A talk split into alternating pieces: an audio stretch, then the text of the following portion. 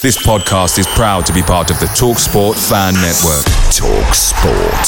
Powered by fans. Hey, I'm Ryan Reynolds. At Mint Mobile, we like to do the opposite of what Big Wireless does. They charge you a lot, we charge you a little. So naturally, when they announced they'd be raising their prices due to inflation, we decided to deflate our prices due to not hating you. That's right. We're cutting the price of Mint Unlimited from $30 a month to just $15 a month. Give it a try at mintmobile.com slash switch. $45 upfront for three months plus taxes and fees. Promote for new customers for limited time. Unlimited more than 40 gigabytes per month. Slows. Full terms at mintmobile.com.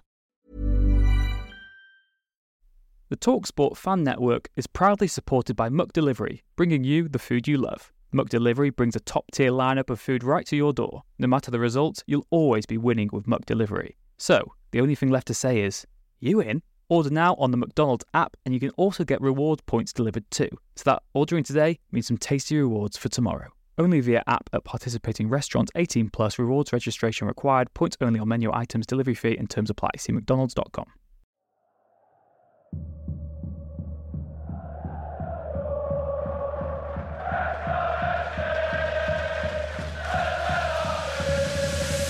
Rob Ryan Red.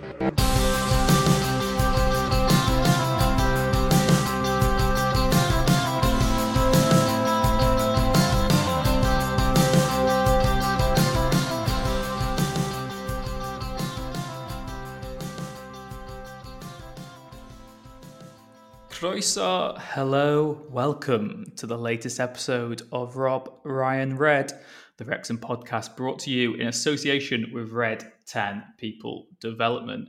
You join us in the final week of the transfer window, the final chance for Wrexham to buy and sell players.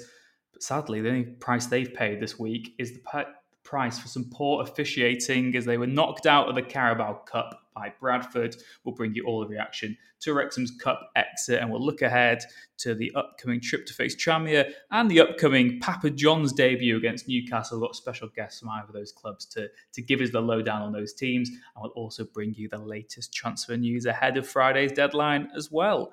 I'm Rich Fay and I'm delighted, as always, to be joined by Mr. Nathan Salt. How are you doing, mate? Yeah, very busy week, as you can imagine, in our jobs deadline week, uh, final end of the window. I am very intrigued. I actually think it's a big few days for Wrexham. You know, I saw um, some talk, and I know Mullin had spoken to a fan outside uh, and said himself that you know, he's probably another month, five weeks away. He's still in, in some discomfort, which, you know, no one's going to begrudge him that. He's broken a lot of ribs and punctured his lung, which thankfully, hopefully, a lot of us never do that.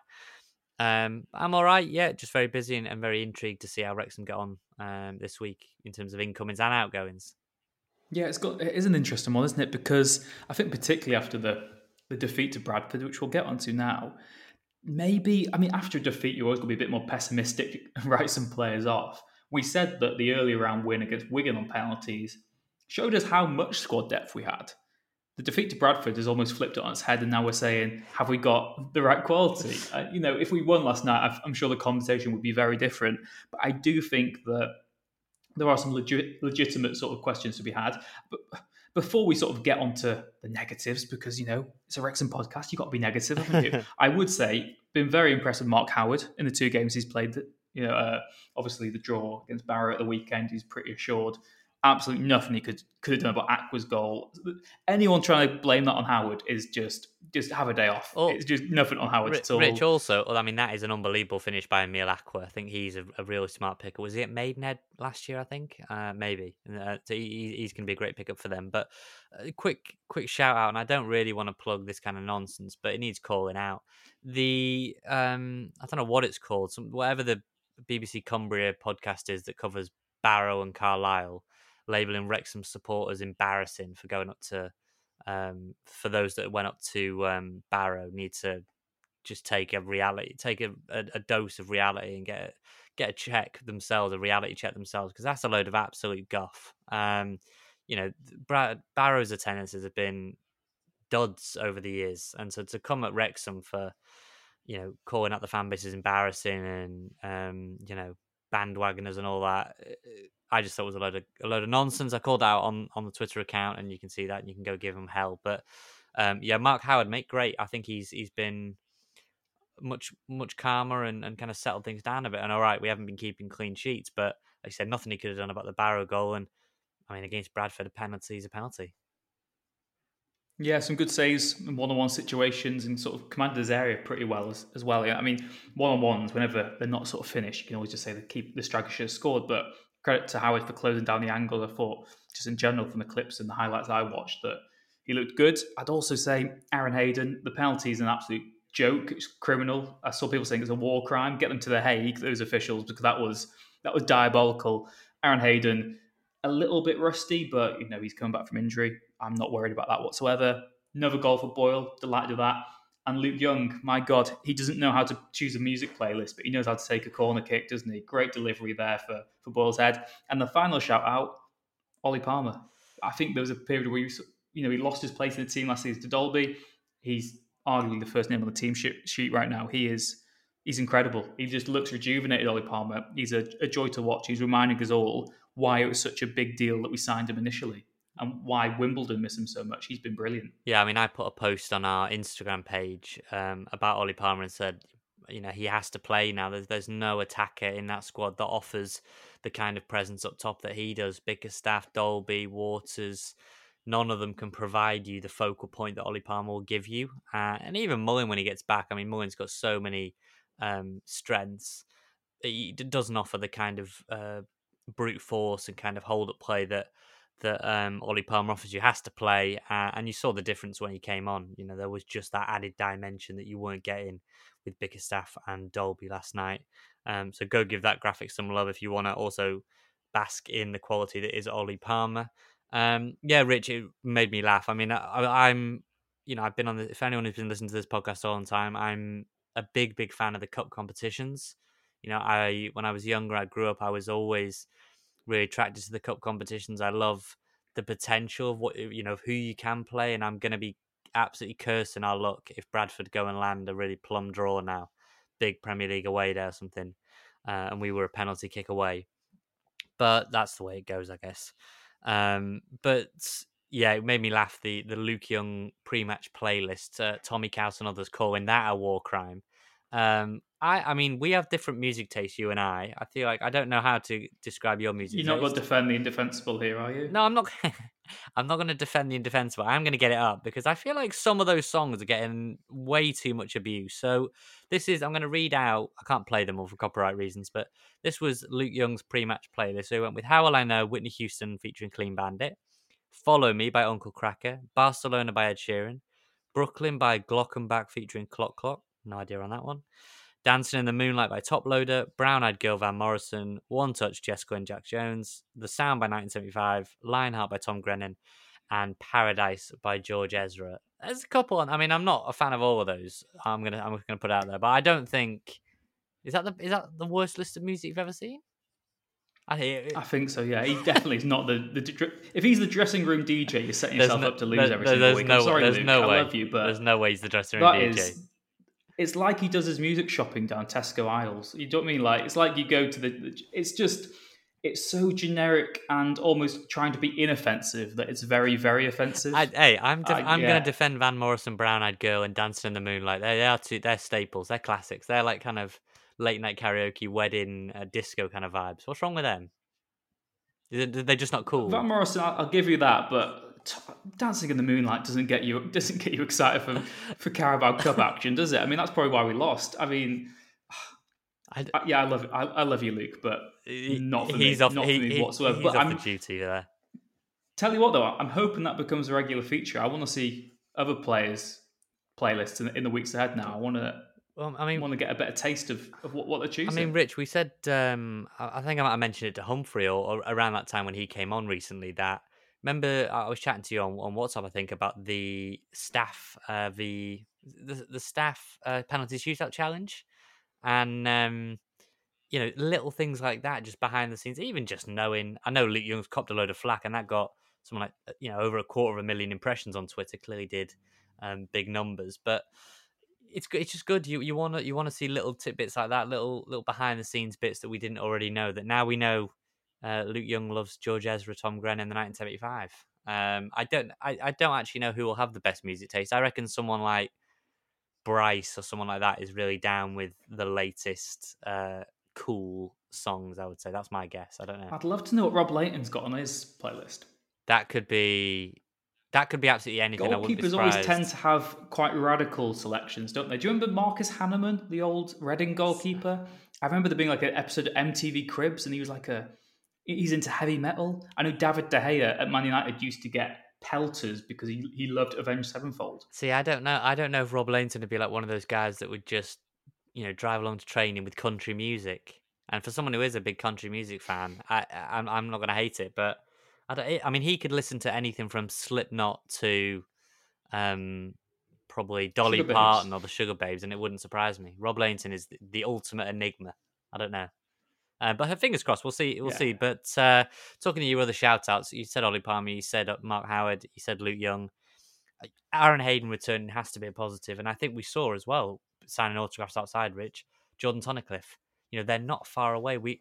It's really hard for me to make a a conclusive judgment on this group until I see everybody fit and we see. I mean that's obviously hard to do and have every single person fit, but we've had so many missing pieces that we believe would be starting that it, it's hard to fully fully judge this group, especially with no Mullin and no Hayden and no Tunnicliffe and you know no Jordan I think Davis. that's the other point, isn't it? That it, it's it is quite hard to have too harsh an opinion on some of these players because we've not seen the squad, like you said, at its very best yet. And of course, you've got to be able to adapt when your best players aren't there. Every team's got to be able to do so, but it it does just feel that the fact we've drawn so many games as well, it kind of has affected the mood because only one of those was a draw where it felt like a point gained, which was the Swindon game because the man we came back in it. If we just had an extra win or maybe an extra two wins, I do think the mood would be a lot brighter around the club, and some of these sort of hot takes maybe wouldn't be so hot. I mean, I, have seen, like you said, Andy Cannon and Dalby for me. I've seen them get a lot of stick in the wake of the Bradford defeat, defeat, which was a draw. And it's always difficult to say was it a defeat or not because it was a draw and it was a penalty shootout defeat. So it's almost two separate entities.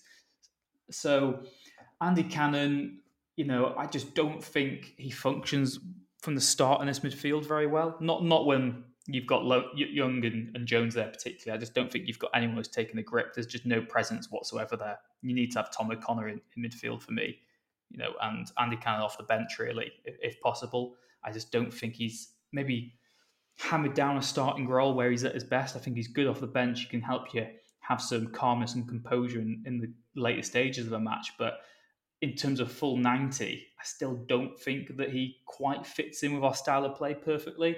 And Dalby, a very raw striker. Without his goals last season, we probably don't win the league. You think of Aldershot away, that is absolutely massive. You think of Coventry, what a, what a moment that was. But then you can flip it.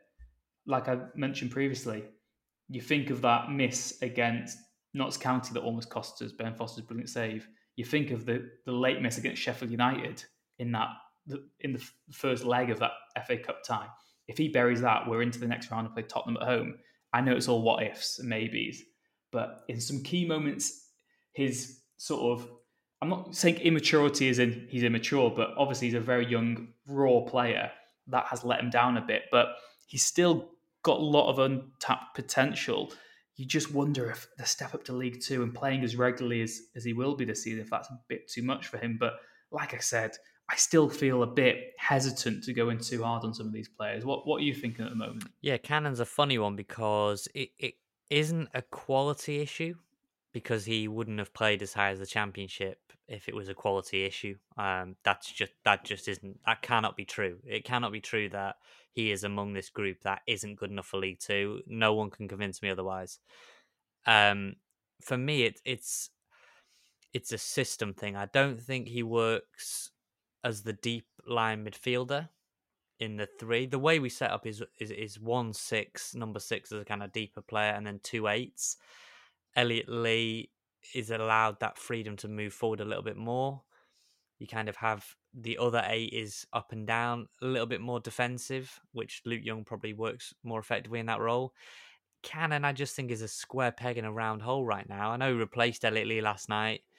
Just doesn't quite look sharp. Doesn't look razor sharp, and maybe you know maybe that is his game a little bit more laid back. But right now, what I find with these some of these players, Rich, that I believe have got bags of talent, is they're so. I think just feel like their confidence is shot to bits.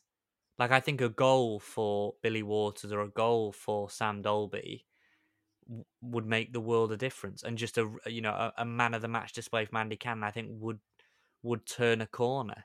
Um, but at the minute, what you're seeing is kind of you know, for example, Andy Cannon didn't play well um, the game before last before Barrow. Doesn't even make the squad for Barrow. Completely out of the squad. Tom O'Connor's back in. Went with Phil Parky. Went with the midfield. We we, we wanted, didn't we? O'Connor, Young, and Lee. That's what we thought would be the the three we'd go with. First half, they look great. We should have been two three up. We're not. You know, Palmer and and, and Bickerstaff a little bit wasteful there and didn't put them away, which has been the story of the season with all the chances we've created. We then end up drawing, like you say, nothing we could do about about their goal. The midfield maybe wasn't as effective in the second half, but you know, we we we've done this to death in recent weeks. Cannon is is not alone. James Jones had up and down performances. Luke Young has had moments. Um, you know, Elliot Lee's probably been that one consistency, one one model of consistency that we've had. Um, uh, but but yeah, between now and the end of the window, I don't think there'll be another midfielder coming in. I think it'll be. I mean, this will probably bite me on the backside in in in forty hours time, but I think it'll be a striker maybe and a goalkeeper. But I think this is the midfield group we've got, and we're going to have to find a way to get to get it working. And maybe maybe Rich, maybe we just need to stick at a midfield for a bit because we're out the Carabao Cup, the EFL Trophy, the Papa John's Pizza, whatever it is called now that is going to be an opportunity for minutes, but we're, we're maybe going to need to just stick with a trio now and let them let them forge relationships, let them build that telepathy that you're going to need as the season goes on. I, I agree with you there that if you look back at our best spells under Parky, you've basically been able to name the starting 11 beforehand. Maybe one or two positions where you're saying, is it Ford or Barnett, just to choose who's, you know, who's going to be on the right, what defence you're up against and is it Palmer or is it Dalby? They were basically the only two sort of dilemmas we had last season. You know, in, in sort of the later stages of, of who's starting, and now, yeah, maybe we are just struggling to really because we have got so much squad depth and we are so split for choice. It's almost a, a luxury of riches that you can't quite nail down who your best 11 is. And even now, I think lots of Wrexham fans would disagree. If everyone was fully fit, who's your best 11? I, I think there is a real debate there that not everyone would would be able to agree on. And certainly, I'd be interested to see what the most popular selection was because you get some people who love either fullback and hate the other one. Some people are team Elliot Lee, some are team Jordan Davis. There's probably some fans who still don't like Ollie Palmer, despite him being our best player so far this season. The defence, you know, there's so many options there. So I agree with you, Nev. I think that the season is so young. I'm not going to get carried away, calling for players to be sold or dropped or the managers to be sacked or anything it's going to come good. We're going to be fine. Our best players and most influential players are coming back into the fold now. You know, arguably missing your best defender in Hayden, who's coming on his way back. Tunnicliffe as well, because as we mentioned, only lost one match he's actually played for Wrexham that he started. And then Paul Mullin, who is Mr. Wrexham, our best player, isn't there. Jordan Davis, who's been who started the season really well and looked rejuvenated, isn't there you know, we've still got inserts in goal. So I think we'll be absolutely fine. And I agree with you, Nath, that a lot of it's got to be confidence. And once we start winning one or two games and we get a bit of a run going, I think we'll be absolutely fine. How big of a fan are you of Will Boyle meeting a header? Because I think he is a brilliant header of the ball. I mean, some of the headers he scored, not just the one against Bradford, is it the one that opened the scoring against Walsall? They're they're they're not easy headers. They're not kind of like little flick ons. They are across the box into the far corner bullets. I would even say that he's actually better at headering than Aaron Hayden. Huge claim in terms of finishing. In terms of finishing the headers, Aaron Hayden runs onto them with like a freight train. You know, he has all this power, but he doesn't always aim the header as much. That I think so many times he's just raced onto the ball, headed over, whatever. Whereas I think there's a bit more craft about Boyle, but you know, doesn't matter who, which team you are. I do not think there is a defence in world football that would fancy their chances against Wrexham from a long throw. If Tozer's, you know, firing one in and you've got Boyle and Hayden under the ball, How do you defend that? We mentioned it on a previous podcast. How do you defend that? Because previously you might have wanted to double up on Hayden. You can't double up on Hayden and Boyle because that's four players out of out of the picture. So it is such a such a threat. Again, you could be negative and try flip it and say, well, we're not looking as creative from open play maybe at the moment. You know, rely on quite a lot of set pieces this season to to have a threat. But if it is a threat and it's one of your best assets, why wouldn't you make the most of it? You know, I'm not gonna be not gonna be that negative. And yeah, I think Will Boyle for me looks like a, a great addition to this team and the fact that we've got this aerial threat, even when Aaron Hayden's not not been playing, is, is brilliant. Now we've got them both. one thing, let the bombardment begin. Yes, one thing I was going to say though, Rich, is I and I'm I'm almost certain that this will happen, but I, and and again, this isn't a knock on him. He's just played a lot of football. I really hope next Tuesday in that under 21s game against Newcastle that I know he's got Newcastle connections. I know I'm sure he'd love to play. He loves playing every single game, but I I, I think Ben Tozer needs needs a rest. He, has got to be taken out for his own good. He's played a lot of football. He played every game last season. He's, he, has he missed a game so far this season? I don't think he has. I think he's played every game this season. He rarely ever gets injured. He is the cap, you know, he's the club captain. He's the leader along with Young. But I think you've you've got to be sensible here in that he is the elder statesman of that back line. I know the long throw is a weapon and there's no replacement for it, and that is key to to the game plan. But surely he's got to get a night off sooner rather than later. I agree. I think even just to to see what the, the long term defence could be not without him, but if he was to get an injury or to get a suspension, how would we sort of cope without him? I think I'm just intrigued to see to see how it how it function really. I'd like to see a back three or maybe a back four. You know, playing against Newcastle. We'll get onto them later. I've got a guest who who gives us a bit of insight onto their youth team and basically they are one of the worst Premier League under 21 sides historically in in the competition. So you know there may, might be a chance for us to change formation or try a different tactic I know Parky's not too not too fussed about. I, I know sort of there's this conception that tactics matter a lot and formations matter a lot because we grew up, grew up in this football manager and FIFA era where it's all about what formation are you? Is he a cam? Is he a centre mid? In reality, they're playing on the pitch and they've got to do their jobs. You know, they've all got individual roles, but it's not quite a fixed formation. But I would be intrigued to see if we even play with two centre backs rather than three. And yeah, I think that particularly that Newcastle game will be a good chance for, for Wrexham to rotate. But Nath, we are in need of a bit of a mood lift. Tranmere away this weekend, Ooh. a packed away end. Big. Just about the closest thing we've got to a derby this season as well for both clubs. It's going to be tasty. It could be a bit nasty. It sounds like the exact game that both clubs need to kickstart their season. If you think Wrexham's campaign has been a bit meh Tranmere's has been even worse. They're not happy with the managerial appointment they've made. They feel that their squad is a bit thin. They are 21st in League One at the moment. They've got three points from five games. They've lost their last three matches. They've lost to Salford, they've lost to Notts County, they lost to Leicester on Tuesday night. So, what better time for Wrexham to rock up to Prenton Park and inflict more misery on the home side. I was delighted to be joined by Tom Gill from the. Uh, think about good podcast names, Nate. I think Rob Ryan Red's quite quite a good podcast name. Theirs is called A Trip to the Moon, Tranmere Rovers podcast, and I caught up with Tom Gill ahead of our clash this weekend.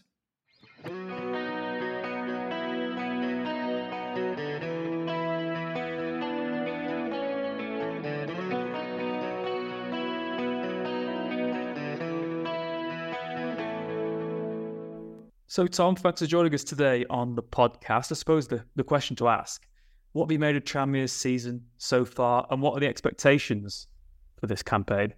Well, expectations for Tranmere in League Two are always going to be top seven. That's, you know, the fans' expectation is always going to be we should, should be competing at the top end of the division.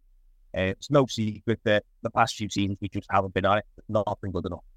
But in League Two, we all always expect to be playing with the, the top top teams. Thus far, it, it's not panned out the way we want. Uh, obviously, got rid of Mick Miller last season. He's gotten maybe stuck in a bit of rut, not playing particularly exciting football, and made a change and with Royalty and Dawes, who was assistant, his assistant. And then, um, very, very unpopular decision to employ him. obviously we all wanted to do well, but it started really, really badly. One win uh, and four defeats now, so it's not looking great. He tries to play football, but um, he's very naive, and yeah, at the moment it feels like the squad is a little bit lopsided. And uh, yeah, it's not been a great start, but obviously it's a 46 game season and anything can change. And I also think the League Two generally is not that strong. So it doesn't take much to boost up the league. You know, very often you'll have a team who starts slow and can push up the division. So I'm not writing yet. Yeah, of course. A win against Wrexham could be the perfect way for you to kickstart your season. Where does the where does, where does the rivalry rank between Tranmere fans? How, how much do they look forward to the chance to get one get one over us? Obviously, I mean, like historically, we had a big rivalry with Bolton over the years, but Bolton have obviously more often than not several divisions higher than us, and obviously for, for nearly two decades, Wrexham and us, we were in different divisions because you were know, in the non-league, but then we joined in the non-league, and it was nice to rekindle the, the rivalry. I'd say as rivalries go, it's probably the biggest rivalry we've got, we've got now. And um, like say, Bolton are, are above us, and Chester, obviously, as you know, they've uh, they've dropped further down. So, um, it's it's a big rivalry for us. Um, but I mean, this game is more than just a derby. So, you know, we we desperately need to get our season on track. So it's a big game because yeah, it's against Wrexham, but a big game because Ian Dawes desperately needs to get points on the board. Um, so it wouldn't matter who we play this weekend. I don't think anything other than a win is going to satisfy the fans. But yeah, as as rivalries go, this is a big one for us. Uh, and it's, you know, I'm not going to be uh, false and say I'm glad to see us getting promoted back up to this level, but it is nice that we've got the rivalry back. You know, it, it is good to have these big, exciting games. You'll bring plenty of, of fans over, and it'll be hopefully an exciting game and a, a good spectacle. You know. In terms of stand-up players, Tranmere, then I mean, Kieran Morris and Connor Jennings both played for Wrexham previously. Are they still two two key players for this Tranmere side? Uh, I mean, last season, our interesting enough, our two best players last season were our two fullbacks, and um, we've lost them both, and we haven't replaced either of them with real quality. Um, so yeah, our right and our left back position, we've got average players playing there. Um, elsewhere across the pitch, we've, we've improved in goal. We've brought in Luke McGee in goal, who is a proper goal, but unlike what we had last season, Kieran Morris is always going to be a good player. He's struggling at the moment, but he's always technically been a very good player for us. And I think when he finds form, he's going to be dangerous for any opponents. Connor Jennings, he, we, we played him in very every position already this season. It's crazy what we're asking of him. Um, and I wasn't one of the fans who really wanted to see Connor coming back because I don't want to didn't want to sort of tarnish what he'd achieved previously with us. But fair play to him, he's come in and he's probably been our most consistent player. Um, and I think I think beyond that, we, we are really struggling to have that standout player who's going to cause problems. Our player, player of the season last season was Josh Hawkes. He's a, he, he's quite pretty young, but he's quite well rounded. He's a good attacking player. Can play on the wing. Can play in an attacking role. Um, he's probably our main threat, but again, he's been out the squad as well. He's not been starting, so um, we're a bit of an identity crisis at the moment, trying to work out what type of team are we going to be um, and, and who, who are going to be the key players and who are going to really step up and be counted this season. So at the moment, I couldn't tell you who our key players are going to be. We signed Luke Norris in the preseason, who did look like he was going to be a big player, but he's now injured. So yeah, it's, it's a tough one to answer. But yeah, Jennings, Morris, they are our big players, and probably Josh Hawkes as well. Speaking of stand-up players, I don't think he'll be involved this weekend, but Paul Mullin is our stand-up player. Are you surprised, Tranmere fans, by how good he's become since he left the club? No, no, I'm not surprised. It, to be fair, he just never got a fair crack at it from it. Um, and there was perfectly good reason for it because he had James Norwood to compete and James Norwood to score a 30 plus goal that season. Um, and when we won promoted to League One, Norwood then left us and we were like, right, well, is Mullin going to be able to finish shoot? He couldn't even get a game in League Two. So Mullin, even when we went into League, League One and he didn't have James Norwood to compete with anymore, he never really had a run of games. He never really had a, a batch of. I'd be surprised if he ever started more than three games in a row for us. And never had a proper run. But when he did play, you could always see it in him. He's got uh, he's got that sort of never say die attitude. You know, he's, he's a grafter, but he can score. He's got a good strike on him. Uh, not the biggest, but you know, he's a menace for, for defenders, and he and you could always see that with us. But he was never going to get picked out of Norwood. It's never going to happen. But uh, he went, I think, was it Cambridge he went to afterwards? I think that's where you guys got him from. And he went on, you know, League Two to pieces. And that's typical Tranmere, to be honest. Someone can be rubbish for us, and then he'll go elsewhere and, and be brilliant. But no, I'm not. I'm not going to say I'm surprised. I just think he never really had a, a run of games to really show that he was going to be able to do that. But yeah, you can always see. Last question then. What are you expecting this weekend? Is it head versus heart? I mean, hoping for a win, but what's your realistic thoughts for it? I mean, we've not won away this season yet. Yeah, but I think I think season trends. It's probably a bit early to sort of look at season trends just yet. Um, you know, yeah, you, you've had a maybe not the best a, a start away from home, but um, I think this game form goes out the window because you'll, you'll you'll pack the away end. We'll be openly noisy as well. We'll all be up for it and excited. Hopefully, the players will be excited and up for it. And literally anything can happen on a day. So, I, I, think a draw would probably be very likely. Uh, we've had a poor start, so I'm not going to rule out you guys beating us. But I know we've got a good performance in us, and I know we I, I know we can beat you as well. So I think a draw is likely. Obviously, heart says I'd love to win it 3 0, but that's not the Tranmere way. I, you know, I remember you guys coming to our, to our place in the National League and, and beating us 1 0 with 10 men. You know, Chris Holroyd, yeah. These, these things happen in, in Derby game. So I just expect a very tight, very tense game. Now, I don't think either team's going to talk the other. Um, you know, it'll, it'll, be close, it'll be tight, it'll be frantic. The fans won't let it be lethargic. Um, and obviously, I'm praying for the, I'm going to go for a 2 1 Tranmere win, but I think a draw would not be surprised either, you know.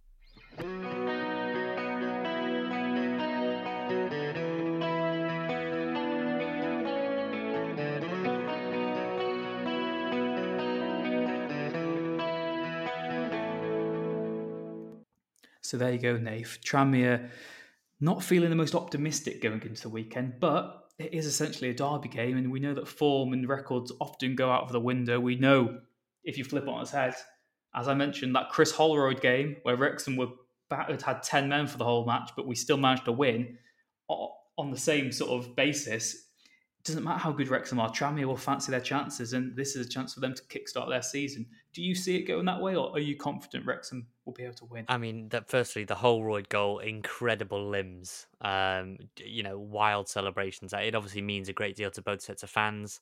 Um, I, I think it will be quite a close game, um, not just because we've had a slow start to the season. I mean, what a way for us to get our away campaign off the ground, our league campaign, if anything. You know, we've had a 1 1 draw at Wimbledon, a 1 1 draw at Barrow. You know, we haven't um, got that win yet away from home. We probably should have got it against Barrow. And I'm looking at these results here against uh, for Tranmere. They lose 1 0 against MK Dons. They beat Harrogate 3 0. Then they lose 4 3 to Tranmere, so a goal in uh, 4 3 to Salford, pardon me, a goal in that. They lose 2 1 to Notts County. So they're not they're not getting handsomely turned over. You know, it is a goal in it here or there. There will be some familiar faces in that Tranmere lineup. I mean, who who have we got in there? We've got a Connor Jennings. Jennings and Kieran Morris mentioned yeah, there. Kieran Morris, Connor Jennings. Yeah, I mean, even even others that we've seen time and again. You know, Jordan Turnbull was linked to us uh, when he was previously at Salford. Um, Kristian Dennis has played against us many a time in our non-league days. So plenty of familiar faces and I think it'll be a hell of an atmosphere. You know, both sides. This is the type of game that both sides struggle in. You get this win, they beat us, we beat them, and suddenly the mood around the whole place is completely different. I, I agree with you. I'm just hoping that we manage to play the the match rather than, the occasion. Really, I hope it doesn't sort of get to us too much. I'm hoping that we keep focused. It's gonna be, you know, ferocious. Both sets of fans are to be really up for this. It's gonna be tenacious. It's gonna be nasty. Like I said, it's going to be a brilliant, brilliant atmosphere, even though it is the early kickoff this weekend. I just hope we've got enough firepower to to see us over the line because you do sense that it's just basically down to Elliot Lee and Ollie Palmer to to offer any sort of attacking threat from open play. And yeah, I'm just intrigued to see the formation and rather the the, t- the players we go with. Um, I mean, who who would you have partnering Ollie Palmer up front this weekend? Because there isn't really a, a right answer. I mean, Bickerstaff is the informed option. I feel like that. be I, I, feel like that is the right answer, though. I feel like that is the. I mean, I, I you know, I still think, and I, I have seen people, you know, um, call this Could out. we even still. have a striker debut, Nave? I mean, look, Brandon Hanlan. We've made two bids for for Brandon Hanlan. Personal terms being agreed. There's still some haggling, you know, on the exact fee with Wycombe. I mean, it, look, it, that could be done, dusted by the time we play Tranmere. You're going to have to get that registered early on Friday. Could well happen, and he could be in the squad, and you might have pace for days up front alongside Ollie Palmer. So who knows? Uh, maybe somebody else, maybe somebody like a Lyle Taylor or someone like that. Who knows what's going to happen between now and I haven't got my little crystal ball in in my room here, but uh, or I've, I also don't have a Paul the Octopus telling me what's going to happen in the future either. But as it stands right now, today we record this on the Wednesday, I would probably go Jake Bickerstaff again. More interestingly, Rich, I'm thinking, what do you do in terms of James McLean, who's returning, scored an unbelievable penalty against Bradford. I mean, genuinely unsavable. Top corner, you can't save that. I mean, look, you know, do you play him instead of Jacob Mendy? Do you play Ryan Barnett? And also, I know we're away from home.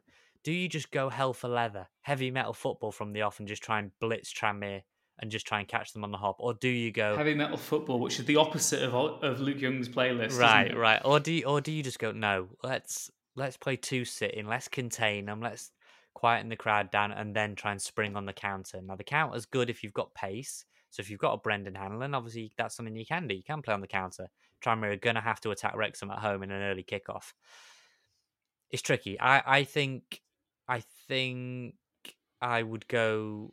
Uh, I know one man of the match on Tuesday. I still think I would go with Anthony Forde just for a little bit more solidity. I know yes. maybe that's showing a little bit too much respect. I, to, I, I think there's a way of. I, you know what I mean? I think that if you have Forde and McLean, I think that's a way of having your attacking threat and your defensive responsibilities in those two fullback selections there. What I would say, what, what, what I would say is that I then would bring on both Barnett and Mendy with about half an hour to yes. go and just burn, just blitz again for pace. Because what we what we've got is we've got pace in those wide areas. You just need to keep rotating them every single game to the point where just you've constantly got someone who's at 100 to 80 to 75 percent in terms of their running speed.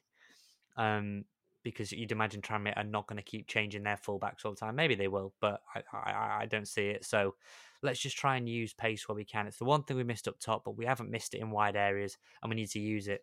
You know, Barnett, I thought came on a little bit too late at Barrow, and and he did get past his man a few times. Just didn't have the time, I didn't think, to to really go and influence that game uh, and, and, make a, a, meaningful difference. So let's try and make some earlier subs, Parky, please, if you listen to this. Beyond the weekend, then, Nath, I mean, before we get on to the Newcastle game, should we do a little bit of a transfer update? I mean, the news is that Wrexham have had, as he said, bids accepted for a few players, but such is the transfer merry-go-round and the sort of chain reaction at play that at this stage in the window, selling clubs have all the power because they can demand a bigger fee because of the, the lack of time left. And they've also got to get a replacement in themselves. So there is this big domino effect, really. So Wrexham finding a player they want and even agreeing a fee for a player doesn't mean you can go and sign them because the selling team will say, right, this package is doable for us, but it relies on us getting the replacement in. So I mean, like you said, think this will get outdated so quickly we're recording this on. I was going to say, Rich, Rich, evening, is, Rich, is, can we explain transfers in the same way that we can explain the chain when buying a house? Is that essentially exactly what it is? Yes, it's exactly what it is, right? So, um, I want to buy your house, but until you have a house, I can't buy it off you, can I? Uh, or the the deal's not going to get approved. So, uh, a domino effect, a chain reaction. But um, wheels are in motion for Wrexham. Wrexham will make a couple of moves. I'm more just curious who's going out the other way? You know, because uh, are we just going to end up farming players off on loan? You know, we don't want to sign any loans, but the squad is already too big for the registration deadline, and we want to get more. So something's got to give. I mean, McFadzean's not been involved at all this season. We're overstocked at left back now, aren't we? Really, with Mendy and McLean there as well, and you know, I'm sure you know Boyle can play there if, if required. I'm sure Tunnicliffe could as well if if he really got that desperate. O'Connor, okay, he's not a left wing back, but he's played left centre back. You know that there'll be ways around getting rid of McFadzean if we if we had to. Yeah, like you said, the, the other areas of the pitch are so fascinating, aren't they? Because McAlinden got a new deal and is someone that Parky really highly rates and, and really likes his enthusiasm, his hard work, his his personality, the fact that he doesn't mind sitting on the bench and he will come in and, and make a difference when, when whenever required. Like I said, the Bickerstaff situation, surely a striker will have to go if we end up bringing another one in, just because you can't have that many with Mullin coming back to, to give them all meaningful minutes, especially now that we're out of the Carabao Cup. So really interested in that one. And like we said, we're not going to try and predict too much because it'll be outdated very quickly. But we will be on top of it all on the socials. So that's Rob Ryan Red on all social media, and there might even be a YouTube video towards the end of the week, Oh. or certainly early next week, to look back on the transfer window as a whole, whole, and what we make of Wrexham squad for the rest of the season.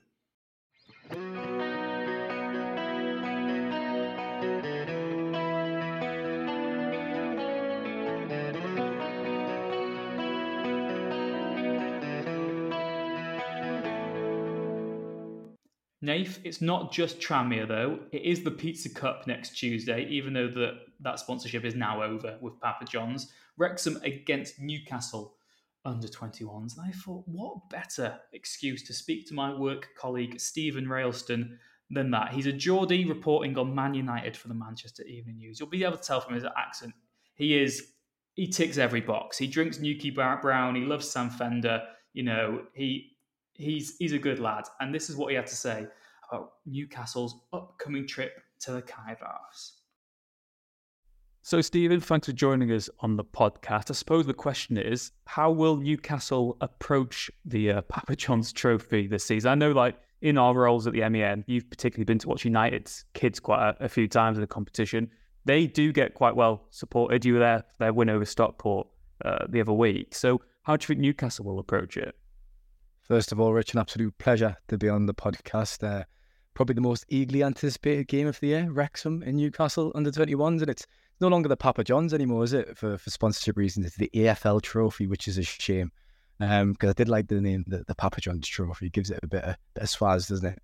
Um, but as far as Newcastle go in the competition, um, the academy's really struggled, to be honest, Rich, over the last 10 years or so. It's uh, Sunderland, if you compare them, might have went down the divisions, but they always had the better academy in the northeast, and they would sweep up the talent.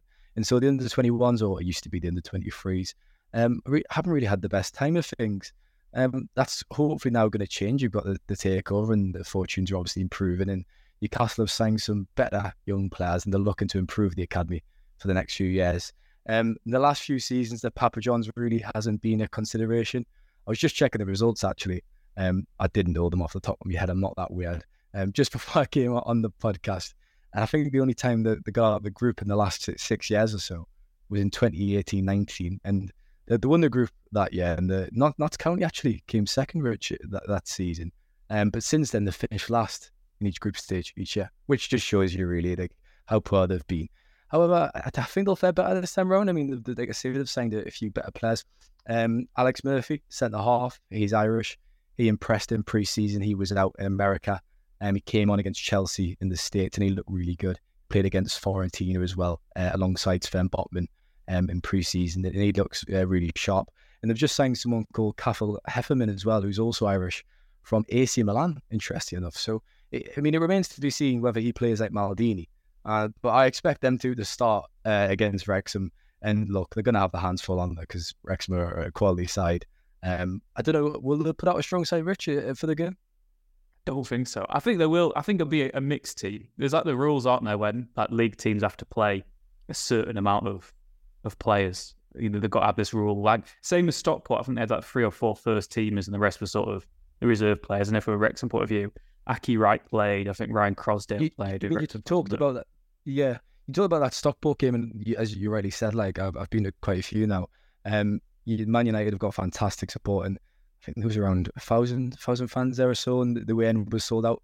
I'd be shocked, Rich, if there was a crazy Geordie there, unless um, they're, they're living in Wales. I- I'd, I'd expect very very few fans, maybe a handful of Newcastle fans to make the trip, anyways. But I suppose I'll be like, very totally. interested to do. You, you're you're living in Manchester. Hasn't crossed your mind once to go to this game, has it? Well, that just shows you, does it? I mean, it's is it Tuesday night? Is it next week?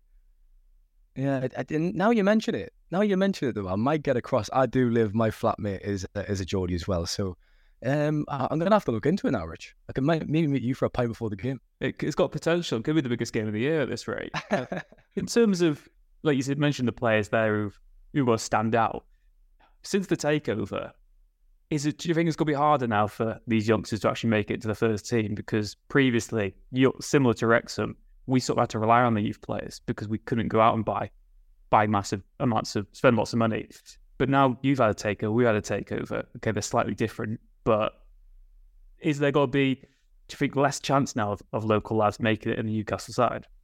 I'd say it's actually opposite, only because I mean that logic completely makes sense. Because you think, look, if there's multi-million stars coming into the club, you look at the investment that uh, the Saudi ownership have made. Isaac coming in, for example, for 65 million. Um, but they're going to put, and they are putting a lot of money into the academy. So more, I mean, better players who are actually capable of reaching the first team are now going to be playing. Whereas in the past, over the last 10 years, as I said, that, that talent actually went to Sunderland and, and they kind of got the better players in the Northeast. And even when I was playing at a grassroots level, um, when I was younger back home, that it was always known if you were any good, you'd go to Sunderland's academy. And even Middlesbrough as well. Newcastle were just so far behind. Um, I mean, you look at the names, you had obviously Sean and Matty Longstaff coming through, um, Paul Dummett, used to live on my estate, went to my school, and Andy Carroll. But I mean, they're really the only big names. If you, you go further back, Alan Shearer, Paul Gascoigne, but they didn't actually come from Newcastle's academy. They had to leave, go elsewhere um, to, to really kick on in their careers. So, in a weird way, I actually think it'll help the, the next generation of, of young lads. And one name I didn't mention actually, who Newcastle fans are, are really, really excited about, and he should start, I think, next week, um, is Jamie Miley. Um, he's 17 years old, he's around six foot. Um, there's some real, real high hopes for him. Real high hopes. I, I watched him in preseason, and technically he's fantastic. The way he turns on the ball. I think he plays a number ten, on the left, on the right. Um, he was involved in their first under 22, under 21 games of this season. Um, and people expect expected to make the squad uh, against Liverpool at the weekend after training with the first team all week. He didn't actually, which was uh, a bit bizarre. But uh, I hope to see him start against Wrexham anyway. So he's he's definitely one to keep an eye out on as well. And you mentioned there's not Papa John's anymore, but if Newcastle got to the final, would you be there? uh, is it free pizza as well? Getting handed out on the concourses? Uh, nah, it, that, like you say, Rich. I mean, it's it's it's not really a consideration. I think um, in Newcastle fans, but I guess that's the same as Wrexham fans. Like uh, when you talk to when I was at Stockport as well, they were really treating it seriously. Um, Bolton won it last year, didn't they? And yeah, I, th- I think it's the case where you don't you don't treat it so uh, you don't treat it seriously till you get to the final, do you? And there's a good day out and a chance to go to Wembley. So yeah, we'll wait and see. We'll wait and see. But I suppose you, you just said on the other head, Rich, it's a doubt. And if there's there's games around Manchester, which Wrexham's not too far from Manchester, so there's probably no excuse for me not to get across. Uh, so now now you've mentioned that, I probably should get along. so Nath, I mean, similar that both clubs have had a takeover and there's a rejuvenated sort of feeling amongst fans. And as Stephen's pointed out there, that oddly, just because Newcastle now have all this money to buy whoever they want, as it were, there is now an extra emphasis on the academy as well and bringing through young players. So really interesting to see how they do approach the uh, the EFL Cup yeah. this season. And yeah, yeah We've, I mean, Rich, we've, we, Rich, it? we've seen a few of them get through. I mean, Elliot Anderson, they really highly rate in the Northeast. I mean, he won't play, obviously. He's graduated to the first team now. Lewis Miley, another that they really, really raised. So they've got talent um, in, in that group. I'll just be what what fascinates me, and it was sort of when I was watching the LA Galaxy second team as well, when I was out there on the US tour. That's probably that's probably a curse word now, given the start to the season. But when I was enjoying myself on the US tour, I, I found that technically they were really really good. It was just physically where they just weren't able to compete. And I know you've watched a lot of youth football in terms of Man United, and you know I don't know whether that's a similar theme, and it's just the physicality. Maybe against other youth teams, it doesn't doesn't have so much of a factor, but it is interesting when we're going up against it because I think we'll still have, you know, even when I look at someone like Max, I just think physically he's he's been in men's football, he's a bit more rough and ready. I do wonder what some of these Newcastle under 21s players are like. I think it'll be interesting. Um, I know that some people feel quite strongly about boycotting the tournament. Um, do definitely go and have a look around if if you're unsure about that, you've never heard of that. It's it's definitely a thing. Um, and I think uh, it'll be interesting to see the attendance. The club have said it's going to be a, record high for the competition um, for Wrexham, so we'll see. I'm uh, again, I'm very fascinated to see kind of what the turnout is for that next week. Yeah, I'm really fascinated as well. Like I said, we're not going to maybe educate you on reasons. We can't tell you whether you want to boycott at all or not. It's for you to decide. There's, you know, just just type in, you know, EFL EFL Cup um, Oh, is it EFL Cup or EFL Trophy? EFL Trophy. EFL Trophy. It's officially called. yeah, just just do your own research on that and then decide if you want to go to the games yourself. We're not going to tell you what to do on terms of that. But yeah, really interesting. As you mentioned there, I mean, United, Man United under 21s, who I've covered a lot, they are sort of best in class, or certainly one of the leading teams. You know, they won the FA Youth Cup in 2022. If you if you're a good United youngster, you get a chance in the first team, really.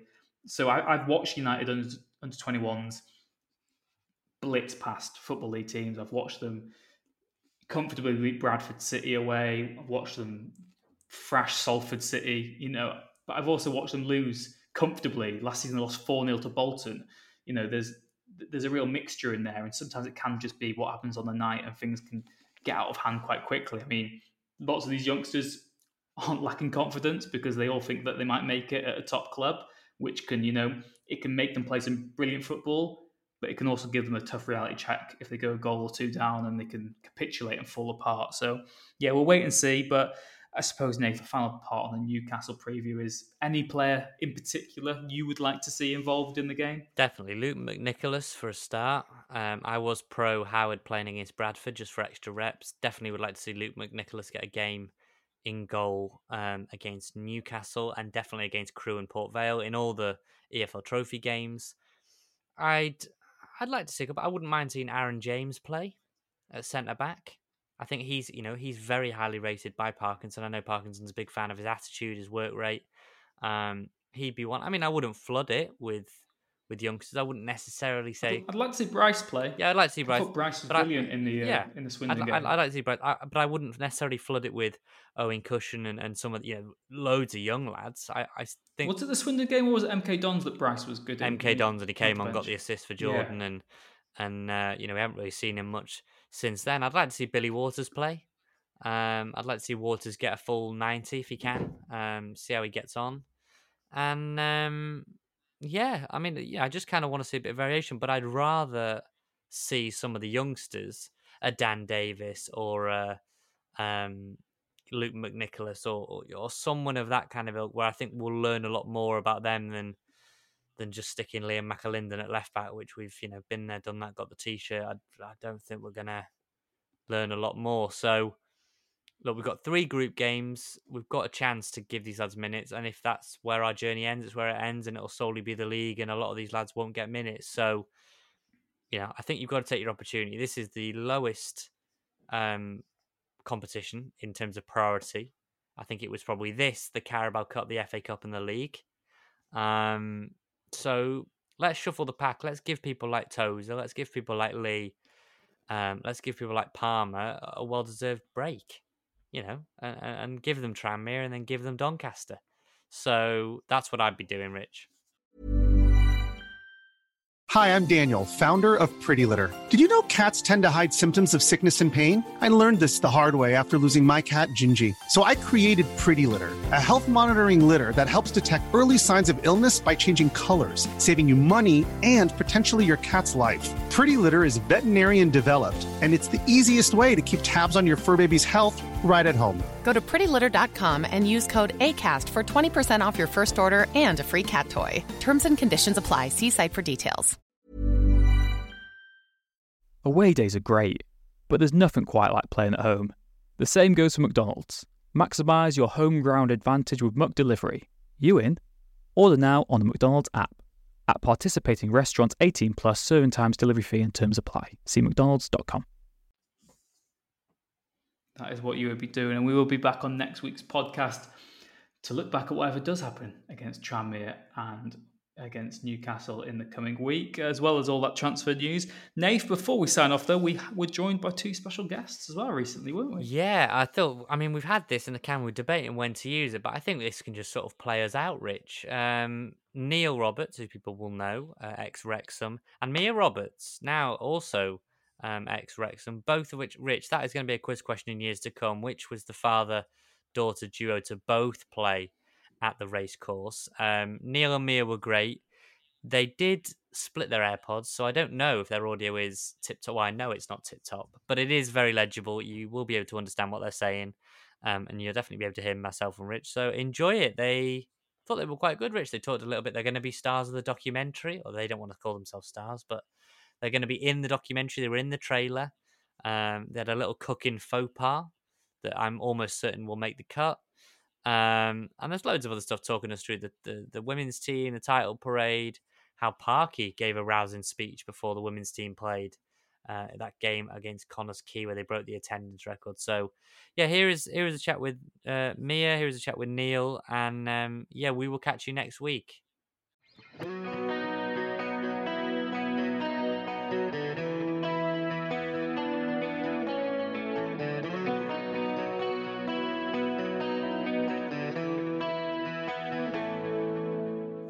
Rich, I know I, I don't think we're quite in Wrexham royalty territory yet. I've only done how many years we've done the podcast? A couple of years. We probably haven't made it. But two people who I'm going to put in there, they're never going to say it. I'm going to put them in there. Um, the first ever, maybe the only ever, um, father daughter to play at the racecourse, Neil Roberts, who people will know, older listeners will know. So I don't want to make Neil feel too old, but older listeners will know. And more recently, Mia Roberts, who played for the women's team, got to probably drown in champagne with Ryan and Rob. Um, to the well, Neil and, and Mia, thanks for coming on. Firstly, well, thanks for having us. Yeah, thank you for having us. Look Yeah. forward to a chat with you. well, Rich, look, yeah, this is gonna be this is gonna be good with this, Rich, because we've got. I was looking back through uh, stalking Neil and Mia's pages, and you've got pictures of Mia in the dressing room when she was a little girl next to her dad's shirt.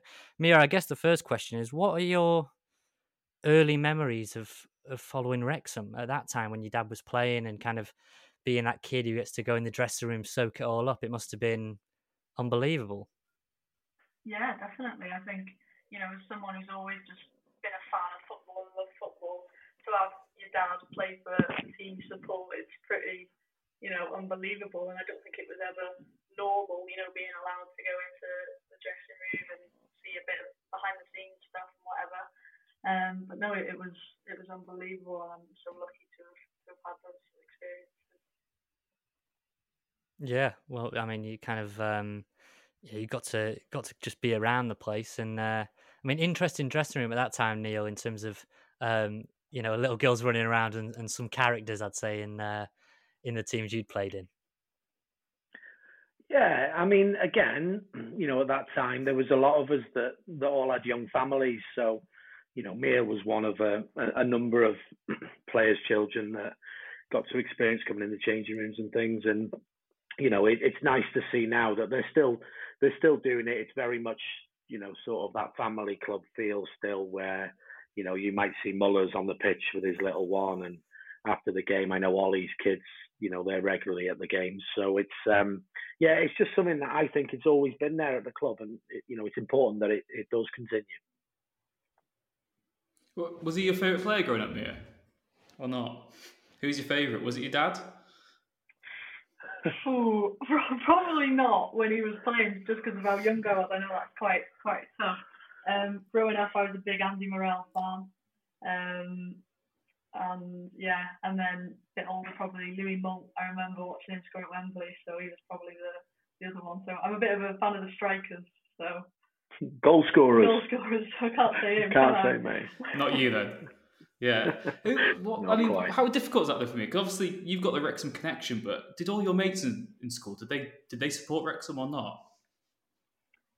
They they did, but obviously, you know, because Ryan and Rob weren't there, then it wasn't cool, was it? So um, no, it, they did, and they they didn't. We got to go to a few games together, and that was always fun. To you know, was always something in school. It was cool to say, oh, well, my dad is a professional footballer and all that. But um, but you know, it, it just became, especially with my mates, it was pretty normal. No one really linked the linked the eye or whatever. So so yeah. Uh, how did that? How did your dad being professional sort of inspire you to be a footballer? Do you remember an age where you thought I'd quite like to do that yourself, or has that always been there? Yeah, I think you know, growing up, I I always just wanted to play. I don't think I ever really wanted to be professional or anything. I don't know whether that's because I didn't really see that as an opportunity. Um, you know, growing up, I played with boys teams and everything, so I suppose I didn't really see it as a poss- possibility. Um, but but yeah, you you like you always encouraged me to play, and you know, I think playing with the boys in in a way helped me in a, in a lot of ways in my game and things like that. So um, so yeah, I just always just always loved it, and obviously him playing and um, other members of the family playing, that's always played a nice little role as well. Yeah, I was going to say, uh, the, Rich, the Roberts five-a-side team must be an absolute force to be reckoned with. Imagine coming up against that at a little uh, local I don't think five-a-side I'd get tournament. in. I don't think I'd get in anymore. you, Um, you probably wouldn't. You probably wouldn't make it now. No, Probably wouldn't make the true. cut. Um, yeah, just you know, talking about that early footballing journey because me and now obviously will throw it forward and get it on to, to the current team, but there wasn't really a you were you weren't looking at a Wrexham women's team in particular or, or or many teams that were showing these young girls that there is a pathway now. So I think for you to slightly move it forward, you must be immensely proud that you've been part of that. That we're seeing these young fans, young girls that now believe that that is a pathway for them. Oh, massively. I think, you know, just in the last few years, if you look at the progress that's been made, you know, look at, I know there was a big um, influx of opportunity and everything from when England did very well in the Euros, obviously won it years ago, and I think that's only going to continue after the World Cup. But, you know, focusing on Wrexham in particular, I think the amount of young young girls now who, you know, are in Wrexham shirts or at Wrexham games, want, you know, supporting the club, but also wanting to play themselves, it's, it's brilliant, and I'm, I just love it. I think it's, I think it's amazing. All right, I was going to say, um, you know, for me, I'm, I'm just going to throw it forward to the to the big one that stands out for me. There's a lot of success, and we'll maybe speak about some of the players, but playing at the race course was the, you know, that is the pitches that you've had, you've where you've watched a lot of the games. We get to play Connah's Quay. It gets a big, massive ramp up to that game. You know, Ryan Reynolds is tweeting his 20 million saying, "Come onto the race course." We're, we're not sure really what to expect. You know, uh, we weren't sure what the turnout was going to be, what the reaction was going to be. It was amazing, wasn't it? It just as a whole day. I mean, talk me through that day, getting it, being in the changing room, sitting with that number three shirt on the wall. You know, you had looking back, you had your dad's twenty three on there. It was uh, must have been high, highly emotional even before you even kicked off. Oh, absolutely. I think when we first got told a few weeks prior that it was going to happen, I think there was, I think, a lot of nerves, but also just so much excitement with the girls. Everyone was just counting down the days, you know, and that was when we still had games to play in the league as well, which was something I think um, Steve and Josh had to manage. But uh, you know, everyone was really excited, and um, you know, especially because we'd already won the league at that point. I think um, we all had to switch our heads on a bit in a way because we still wanted to win the game. We wanted to impress, and you know, it was an opportunity. I think definitely for women's football for, for us in particular to show people, you know what, you've come to watch us. We're going to try and make you come back if, if you like. So um, no, it was unbelievable. It was, yeah, there were definitely nerves beforehand, but um, you know, I'm so grateful to the club for allowing us and giving us that opportunity, and um, you know, the likes of Elliot Lee and the players coming to watch. Parky was there. I don't know if many people know this, but Parky came in the dressing room before the game and spoke to us, which, like, the majority of the girls there who were fans there, we, that was just unbelievable. And then, you know, walking out and oh, I, I, I can't put it into words. It's just a pinnacle, I think. And Neil, you must have been, uh, I don't know, how are you feeling? Uh, Immensely proud, a little bit nervous. I don't know. It must all have been a, strange one for you. No, I, th- I think a mix of everything really, and you know, I I'd seen also just trying to help manage Mia a little bit in the build up to it as well. So the like she talks about the weeks prior, um, and you know, I'd been kind of uh, a little bit consciously trying to, you know, make her aware that I think there will be a big crowd. So trying to get her into that sort of mindset of, you know, there is going to be a lot of people there. So the sooner you sort of understand and accept that, then hopefully the the easier you kind of find it on the day, sort of thing. So.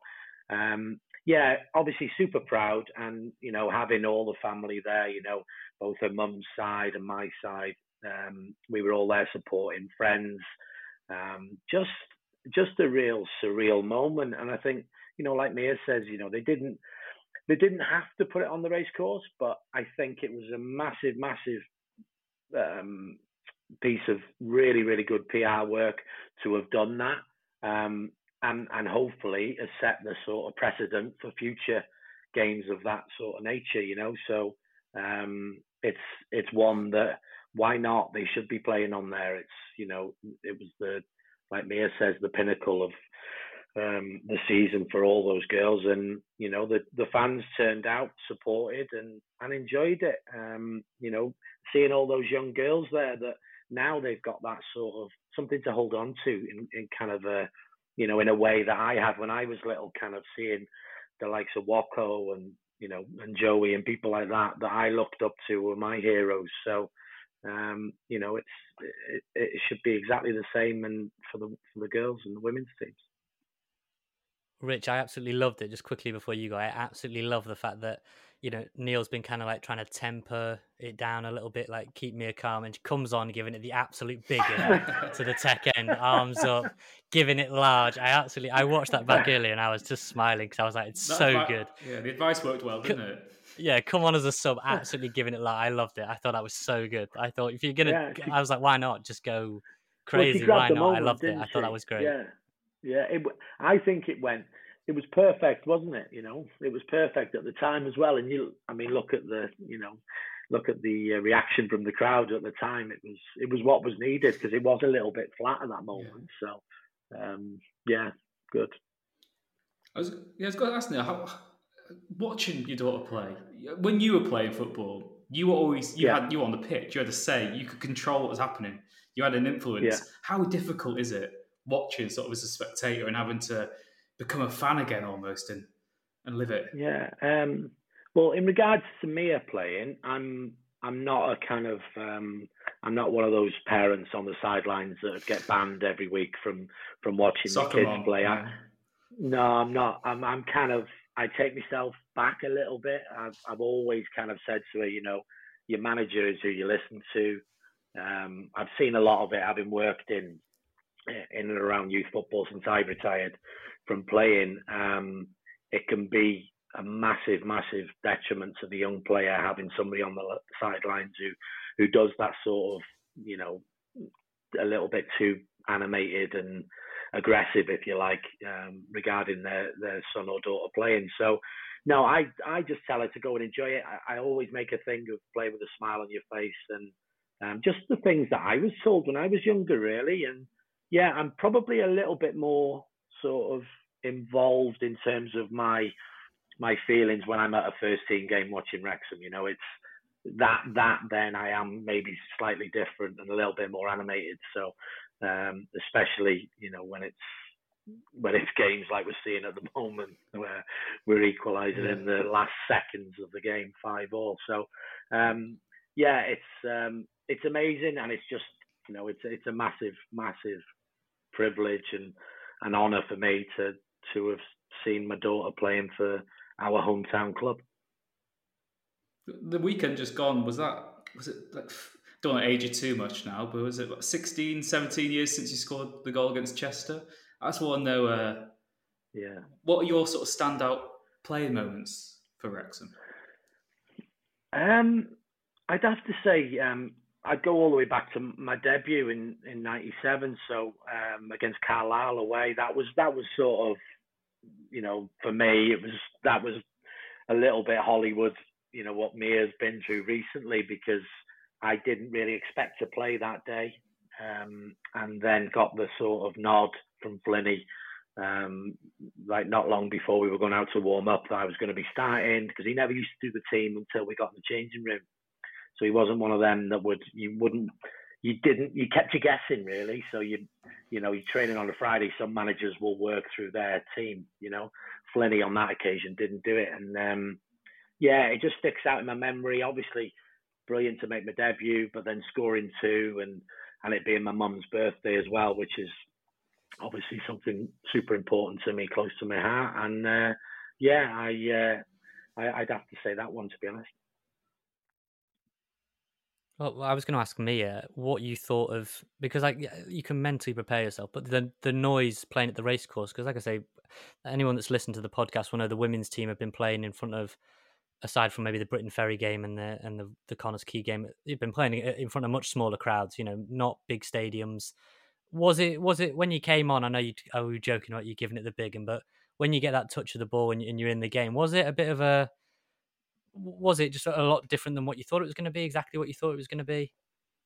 Um, it's something I don't think you can prepare yourself for until you're in that moment. Definitely. I mean, for me, I, I just saw it as you know what, I might never get this opportunity again. I'm just going to take it with both hands and like you know, he tells me all the time, play with a smile on my face and absolutely enjoy and soak up every single second because you know it that is one of my biggest dreams and I'm so happy and lucky to say I've, I've accomplished it. And, and yeah, I think it was, you know, you, as coming on, I was thinking, oh my god, this is actually happening. But um, but no, I think you know, you get on and you do your job. At the end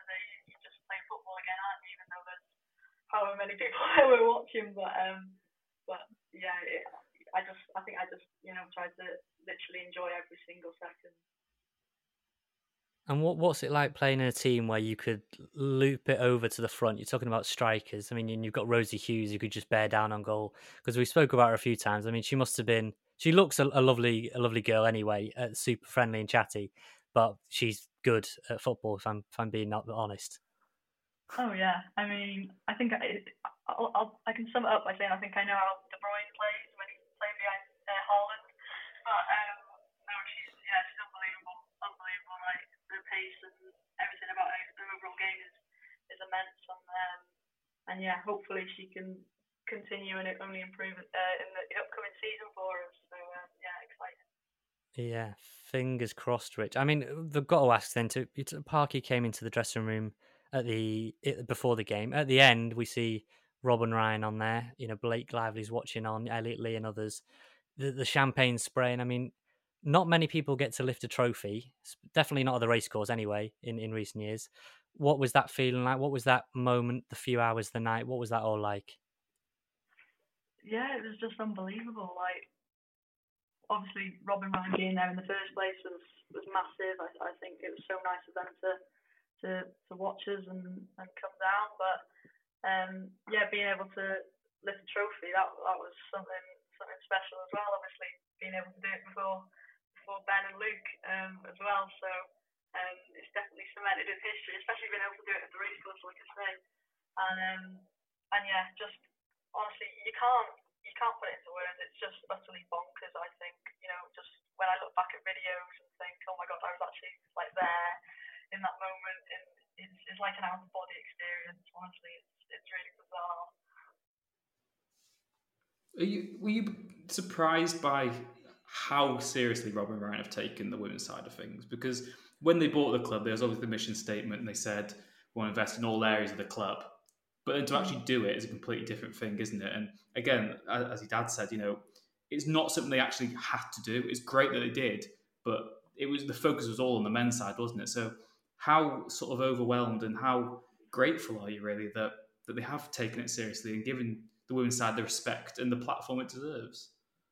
Yeah, they're massively overwhelmed. I think, you know, for them to say it in the first place is one thing, but then to, to go on and do it and then go above and beyond, by the way, because that's what they've done. They haven't, you know, just done the bare minimum at all and shown their face once or twice. They, they've gone above and beyond, and I hope they realise what they've done for us girls, but also the future of you know Wrexham women's football and also I was going to say North Wales, but also also Welsh women's football because you know look what they've started now. Obviously, I don't know if you've seen, but Cardiff, Swansea both gone semi-professional. I mean, it you know it, it also it's that domino effect, I suppose, where you know one does it and the rest um rest follow suit. So yeah, it can't be exaggerated what they've done for for us really, and I, I, I have told them how grateful I am. I know they're fed up with people always thanking them for things, but but um, yeah, I, I think I, would like to think they, they know and appreciate it. So we're we're well, I, I honestly can't thank them enough, honest to God. So. I, was I was gonna say I don't know how often Rich I don't know I mean me and you never FaceTime each other but I'm assuming that Mia and her dad normally FaceTime each other. Neil, what is you getting a FaceTime call when Mia's on the top of a bus during a parade of about forty thousand the most strange call you've ever had? Yeah, that was that was hilarious. Yeah, it was funny, but uh, I don't know. It was just that day. It was just perfect, wasn't it? You know, for everyone. You know, not just the not just the the women's team, but just the way it was organised, you know, they it, it, couldn't have, it couldn't have gone any better. The weather stayed nice for us, didn't it? Um, and and literally, I think everybody in Wrexham came out for it. So um, to get to get that video call, excuse me, with Mia, because I'd been trying to ring her all night to say enjoy yourself and have a nice time, and then next thing, Mister uh, Mister Chairman pops up, doesn't he? So it was nice to say hello to Rob briefly. Um, didn't get to speak to Ryan, but but Rob was uh, was a good laugh as usual. Yeah, and me, it was great that I, I thought it was great that they were also on again, just on with the women's team, and could easily have just you know gone on with the men's team and maybe put them as the front boss and everything. They actually they they're not. It's not a one you know throwaway. Let's let Blake sponsor the women's kit, Betty Buzz or whatever. They are really trying to raise a profile, and they know it. They know it as well, you know. And uh, I know we are having a laugh about Rob FaceTiming your dad or whatever, but did you manage to get during that any conversations with them, just uh, you know, person to person, just without the glitz and the glamour of everyone wanting their attention? Yeah, um, you know, I, I found the moment to just go over to both of them and just personally thank them for not only the women's but just for the help in the town and the whole Obviously, you know, what they've done is you can't put it into words and what they continue to do as well because it doesn't look like they're going anywhere anytime soon.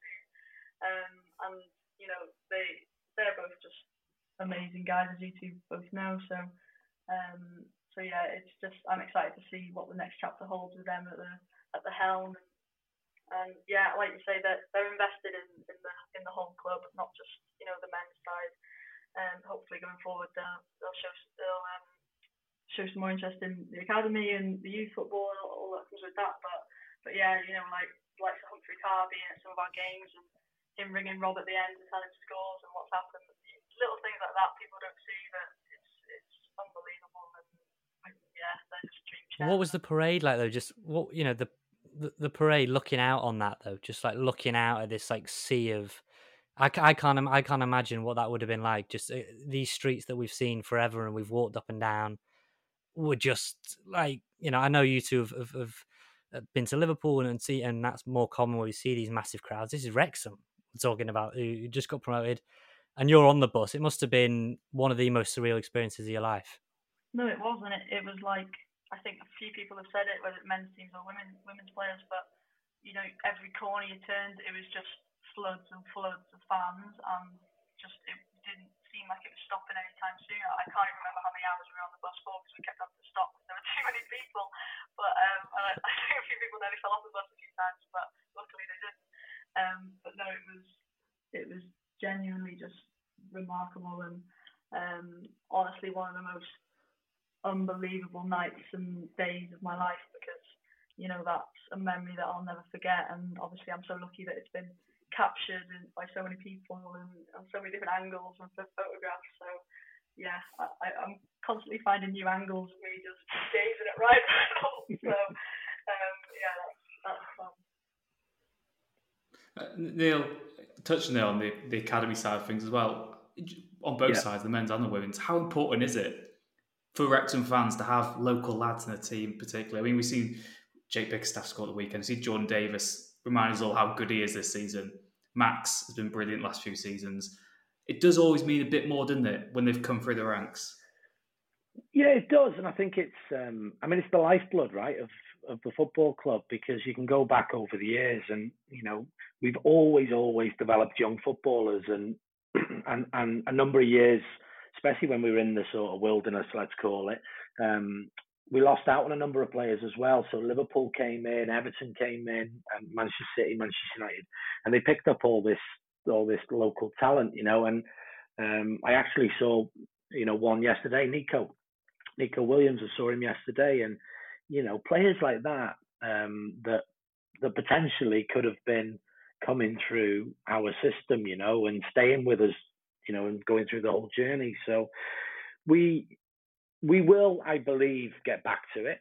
Um, I think that's a big part of what Rob and Ryan believe in, and uh, I know they're going through a, obviously a transition at the moment with staff and the recruitment of new staff. So it'll be interesting to see who sort of leads the way on that in terms of who gets the academy director role because because that role will be pivotal in terms of knowing the local sort of um, the local football scene in many ways to to make sure that we're kind of mopping up the best talent at the youngest age uh, to ensure that they come into the club. And the one thing that I'll say with Rob and Ryan's involvement is players will think twice and parents will think twice about taking them elsewhere because there's a clear pathway for one. Uh, there's evidence of players having come through and then perhaps going on to bigger and better things. And that's fine. That's part of what what the academy system's all about. So, you know, if we can if we can get back to somewhere near what we used to have um, under the sort of stewardship of uh, of and the likes of Cliff Sear and Joey and um, Brian Prandtl and people like that, then we won't go far wrong. Um, in terms of the women's, that that's got to be another sort of sort of natural progression in terms of um, how we how we keep moving forward and uh, and try and keep up with you know the the W the Women's Premier League and you know the teams that are sort of monopolising that from the the higher echelons of the of the Premier League and that. So um, yeah, I think um, you know I think it's important that that the club do pay massive attention to local talent. I'm a big fan of Jordan Davies. You know, I think Max has been has been tremendous as well. Uh, and then you got young Jake who's come in, and I absolutely love the way that Jake plays because he's just got no fear.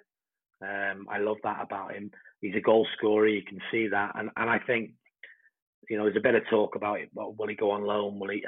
I just think he might be one of those that you just persevere with him. I see a little bit of Andy Morrell in him, and and it's like, you know, Andy took a little while to settle in, and and then when he did, look where he look what Andy did. You know, he was kind of record goal scorer for for a number of years, and you know, forming partnerships like he did with Truns and people like that. So, yeah, I think uh, I think it'd be interesting to see uh, to see how he develops, young Jake, and you know, at some point, Jordan is going to get an opportunity. And, you know, if players are not doing it, Parky will change it. And the one thing with Jordan is he's got a goal in him.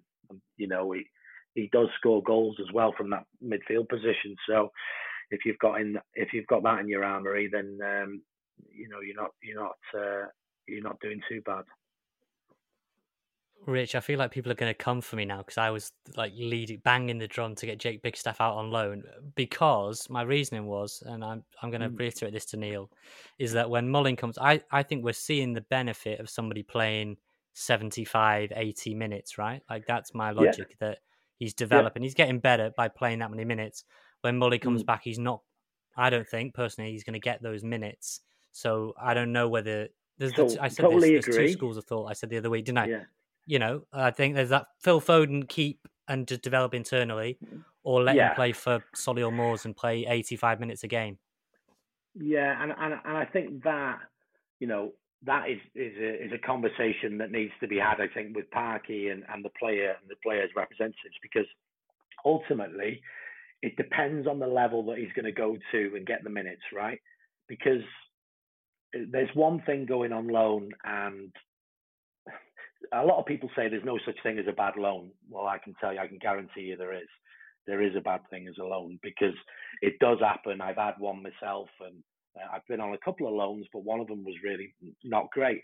And and all I would say on it is that even for him to be sort of third choice be, behind Ollie and Mols, he'll still get minutes because I think what you're seeing with the likes of Ollie is that maybe he'll play I, I always look at him and think around the 70 minute mark. I'm not sure whether, you know, he, he's fully sort of, you know, um, gonna gonna see out the 90 minutes. So to have somebody like Jake come off the bench, he'll score a goal for you.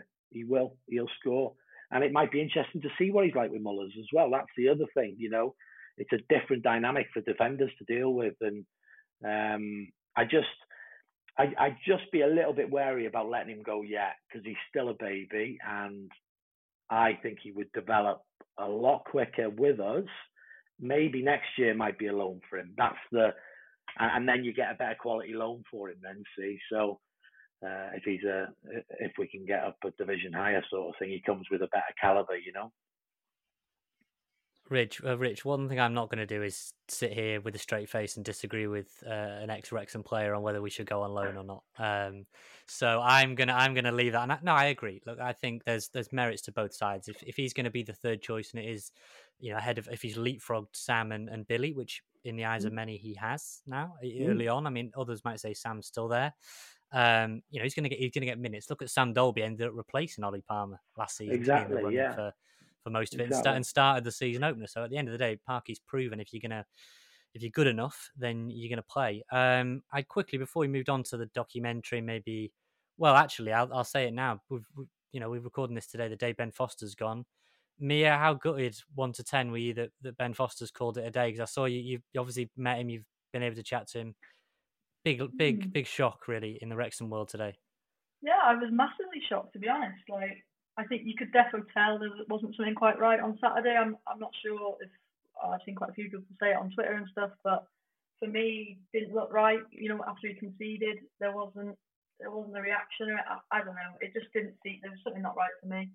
Um, and don't get me wrong. I don't think all five five goals were his fault at all. Like, not at all. I think they were very clinical. Swindon, thought Charlie Austin um, was very clinical. You know, first half especially goal, Swindon attack and whatever. But um, and obviously defensively we were we were we were great.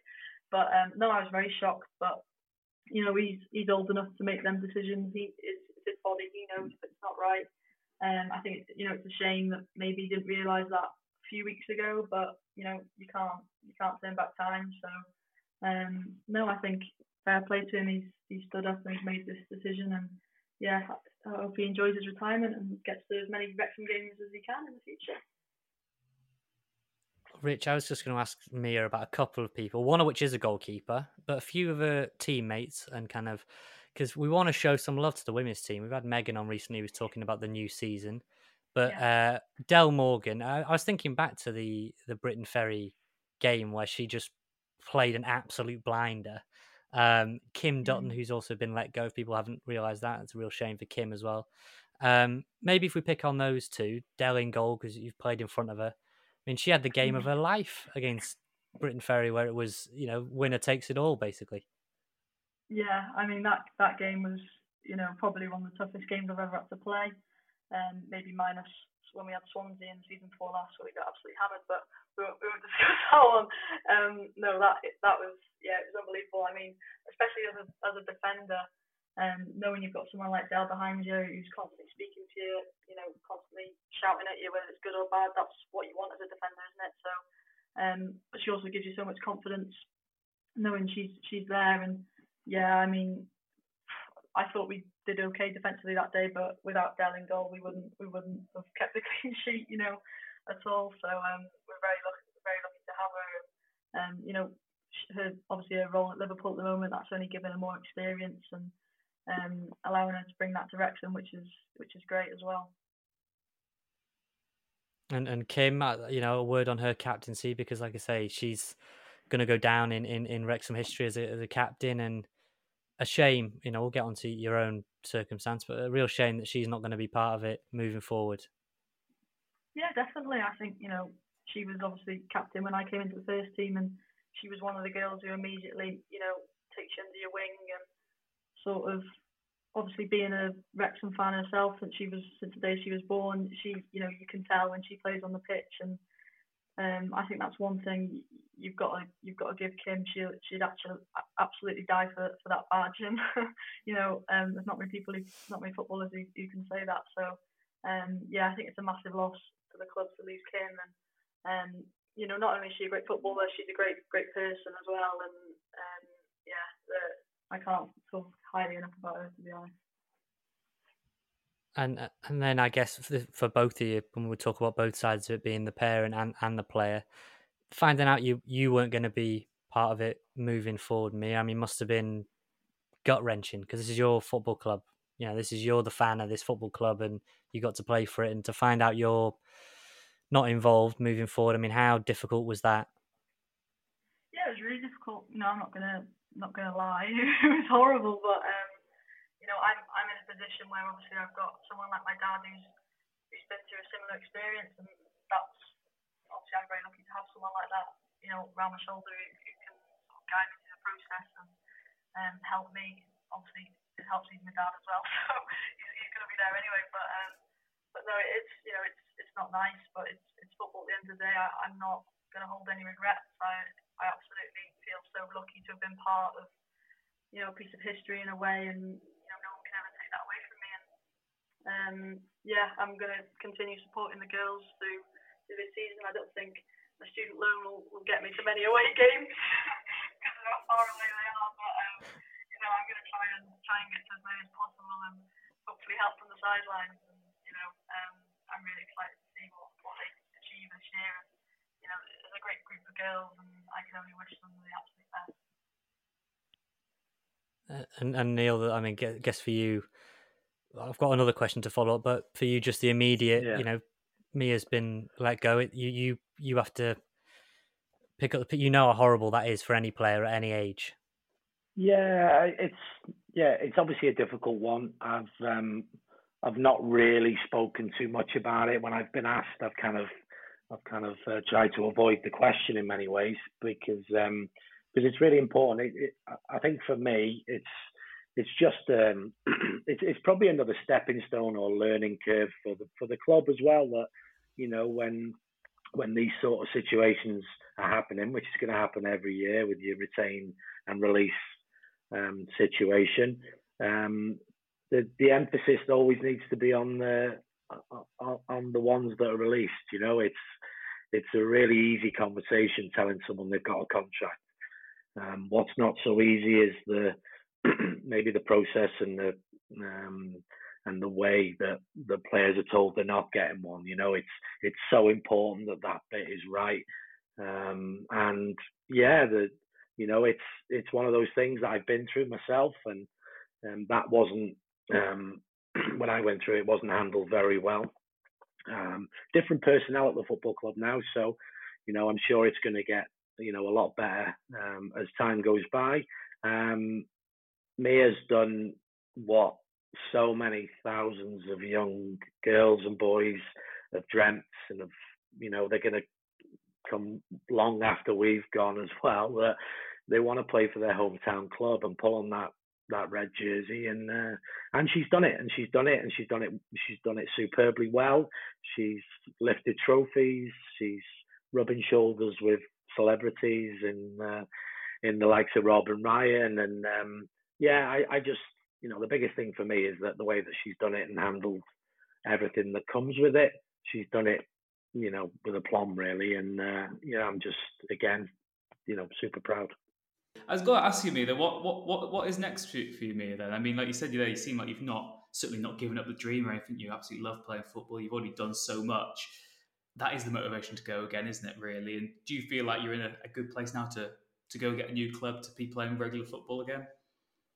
Yeah, definitely. I'm um, at the moment due to start uh, university in September in Manchester, in, involved in the football world, doing a, a football business course. So hoping to, you know, maybe one day come back and take the hot seat at, uh, at Wrexham, but probably not. Um, but uh, look out um, flirt look out flirt but uh, but uh, yeah, just hoping, obviously hoping to find a club maybe around that area. So so we will see. You know, I, I think obviously I'd love to one day pull that Wrexham shirt on again, but um, yeah, I'm just gonna just gonna see what happens, and you know, just find a find a club hopefully again and play with a smile on my face like like I always try and do. So you know, exciting. I'm I'm excited to see what happens next.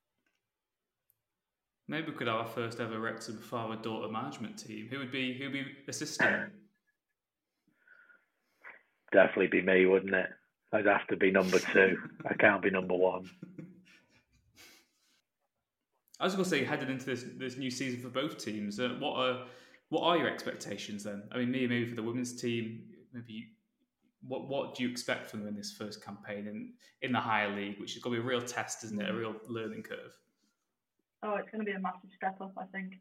Not only because of the caliber of club, but you've got to take into account the travel they're going to have to do and everything that comes with that, because that's going to be, you know, massive. I think it's going to take some real getting used to. Um, I think we saw you, uh, you know, I, I followed the the top leagues for the last, you know, two years now, and um, I think you noticed it with TNS a bit where when they first started, obviously because they're one of the more northern teams, there's not many others in them sadly, in there sadly, but um, you know, they they struggled at first, but soon found their feet, and they're now doing really well. So hopefully we can do the same. I, I think it's going to be a real challenge. I really do. But you know, I have a lot of faith in the girls, and um, I know they're determined after you know having a few pre-season sessions with them, and um, and yeah, I just I just hope they they go out there and give it their all and really really push and make some more history for the club. Uh, Rich, I was going to say, well, I mean, if before Neil wants to answer about the, the men's team, I mean, but then I'll, I'll throw it to my next question. Yeah. But Neil, what do you reckon about the men's team? Because it's been a we've we've conceded a hell of a lot of goals, the most of anyone in League Two. Yeah, yeah. I um, well, I'm still. I haven't changed what I, I said a couple of months back. Is that is for me is that if we can get in those playoffs, then then it's been an unbelievable season because um, the teams, the caliber of teams that we're coming up against, I think, I think, I think those that probably know and have followed a little bit more around the sort of league football uh, won't be surprised. But um, I think it's surprised a lot of people just how how good teams are, and you know, there's there's a lot of you know, you see Charlie on Saturday playing playing for Swindon. You know, Swindon's manager, really experienced manager, Michael Flynn, who's you know he's been around the block and you know been successful everywhere he's been, sort of thing. And you know, then we will go and play Bradford, or you know, you got Mark Hughes and you know the firepower that they've got, and it's you look at every sort of game on its own merits. So you you know you're never really kind of saying or looking too far ahead. You're kind of going, let's just take one game at a time. And you know we we've obviously conceded a lot of goals. Um, that is a concern.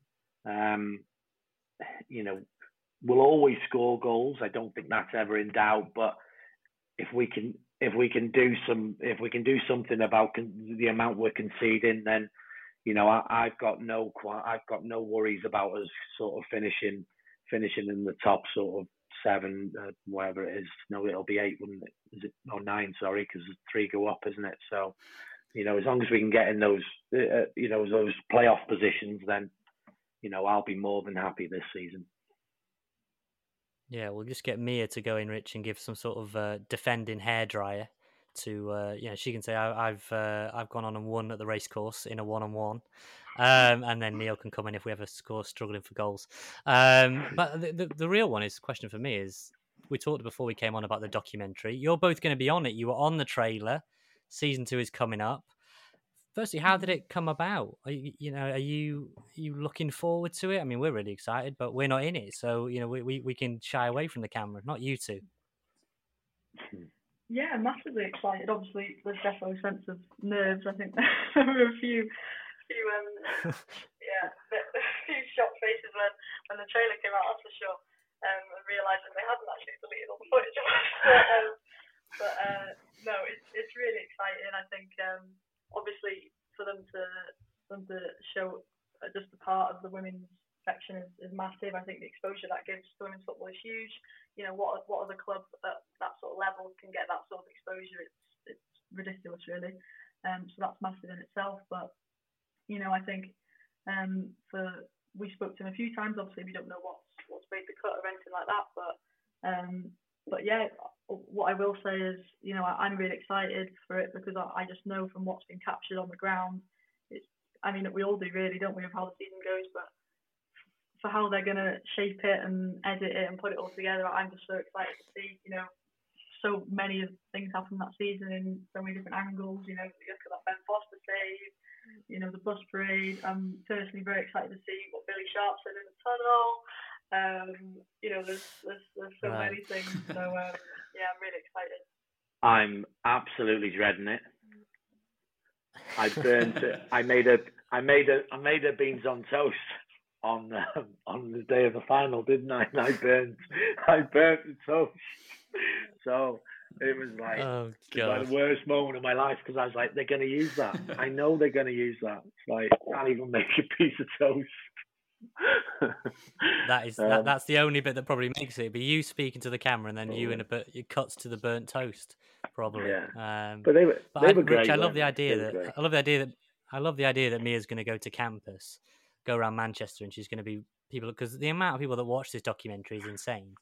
So Mia's going to be walking around and they'll be like, "She looks familiar," and then they'll, they'll click maybe like yeah, episode four. Welcome to Wrexham. That's that's where she's from. I, I know where it is.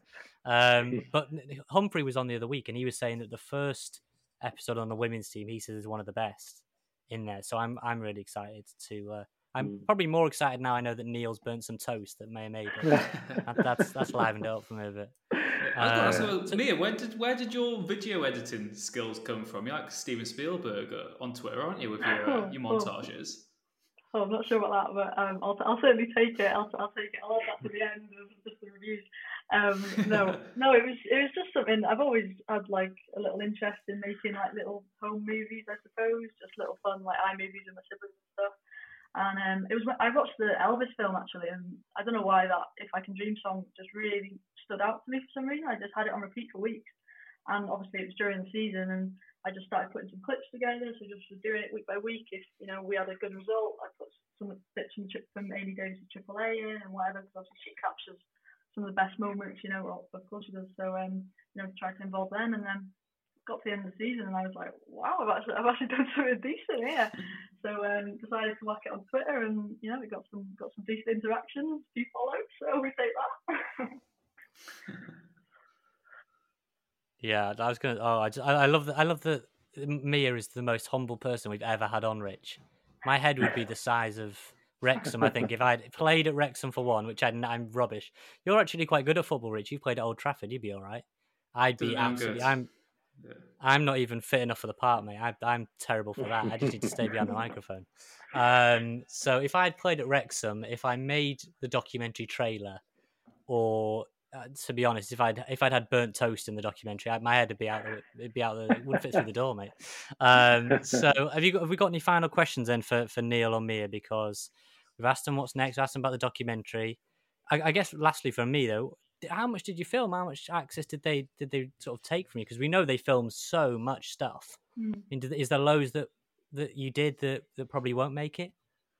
Um, I imagine so. Yeah, we obviously I got to know the, the, the guys really well, and they're honestly the most amazing people. I really can't, you know, pick them up enough. I think that comes across in what they capture because they they just get it. They just do. They they're just all reps and fans now. and I think that shows in what, what they've captured. They're obviously very good at their jobs, but you know they also just they do get they just get it. Um, and yeah, it, they just made it really easy. We had um, a few conversations.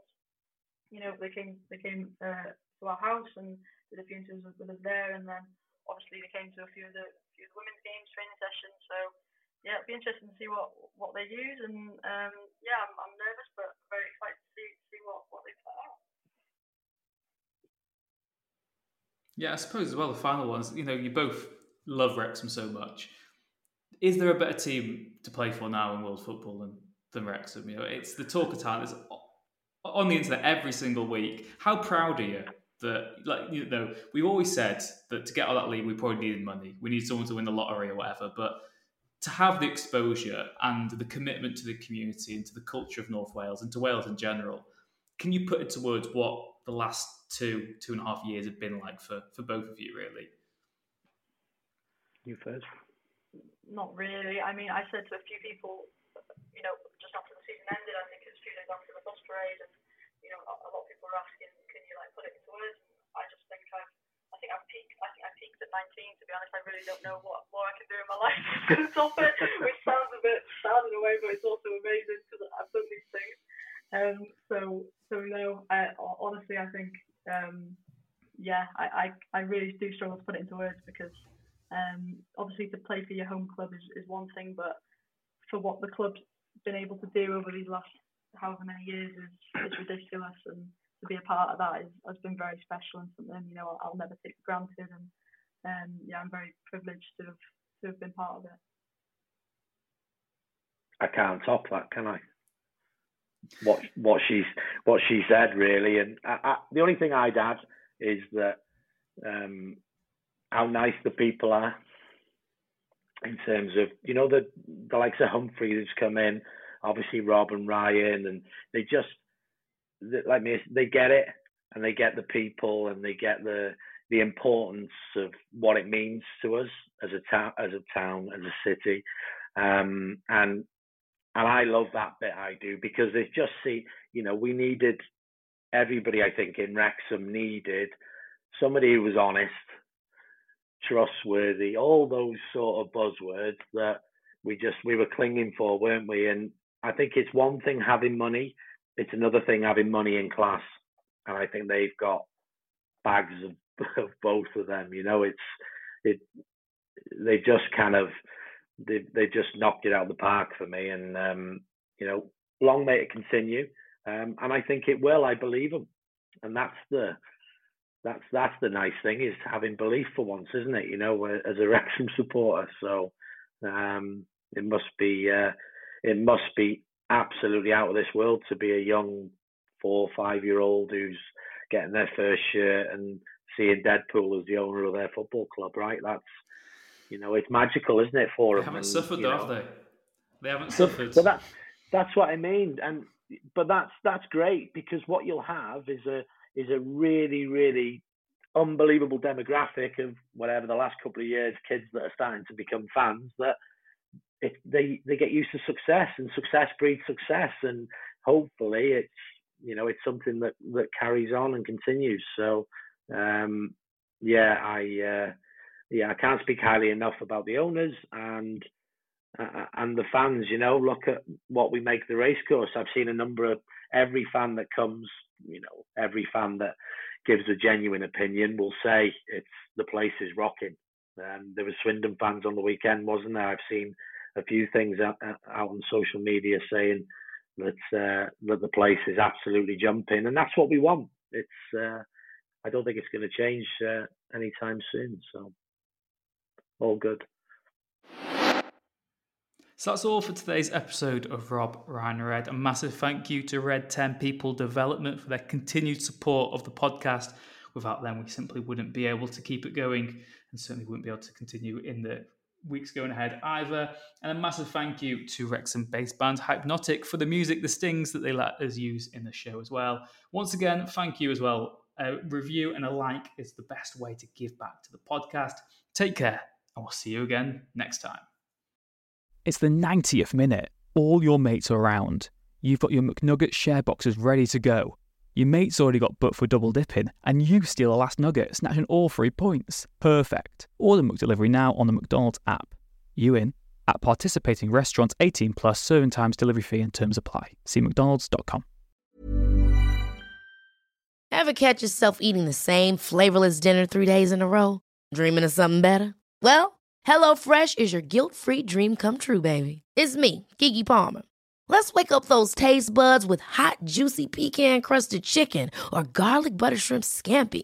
Mm. Hello Fresh.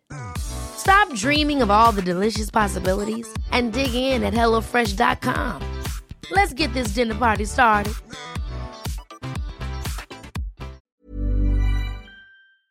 This podcast is proud to be part of the TalkSport Fan Network. Talk Sport. Powered by fans.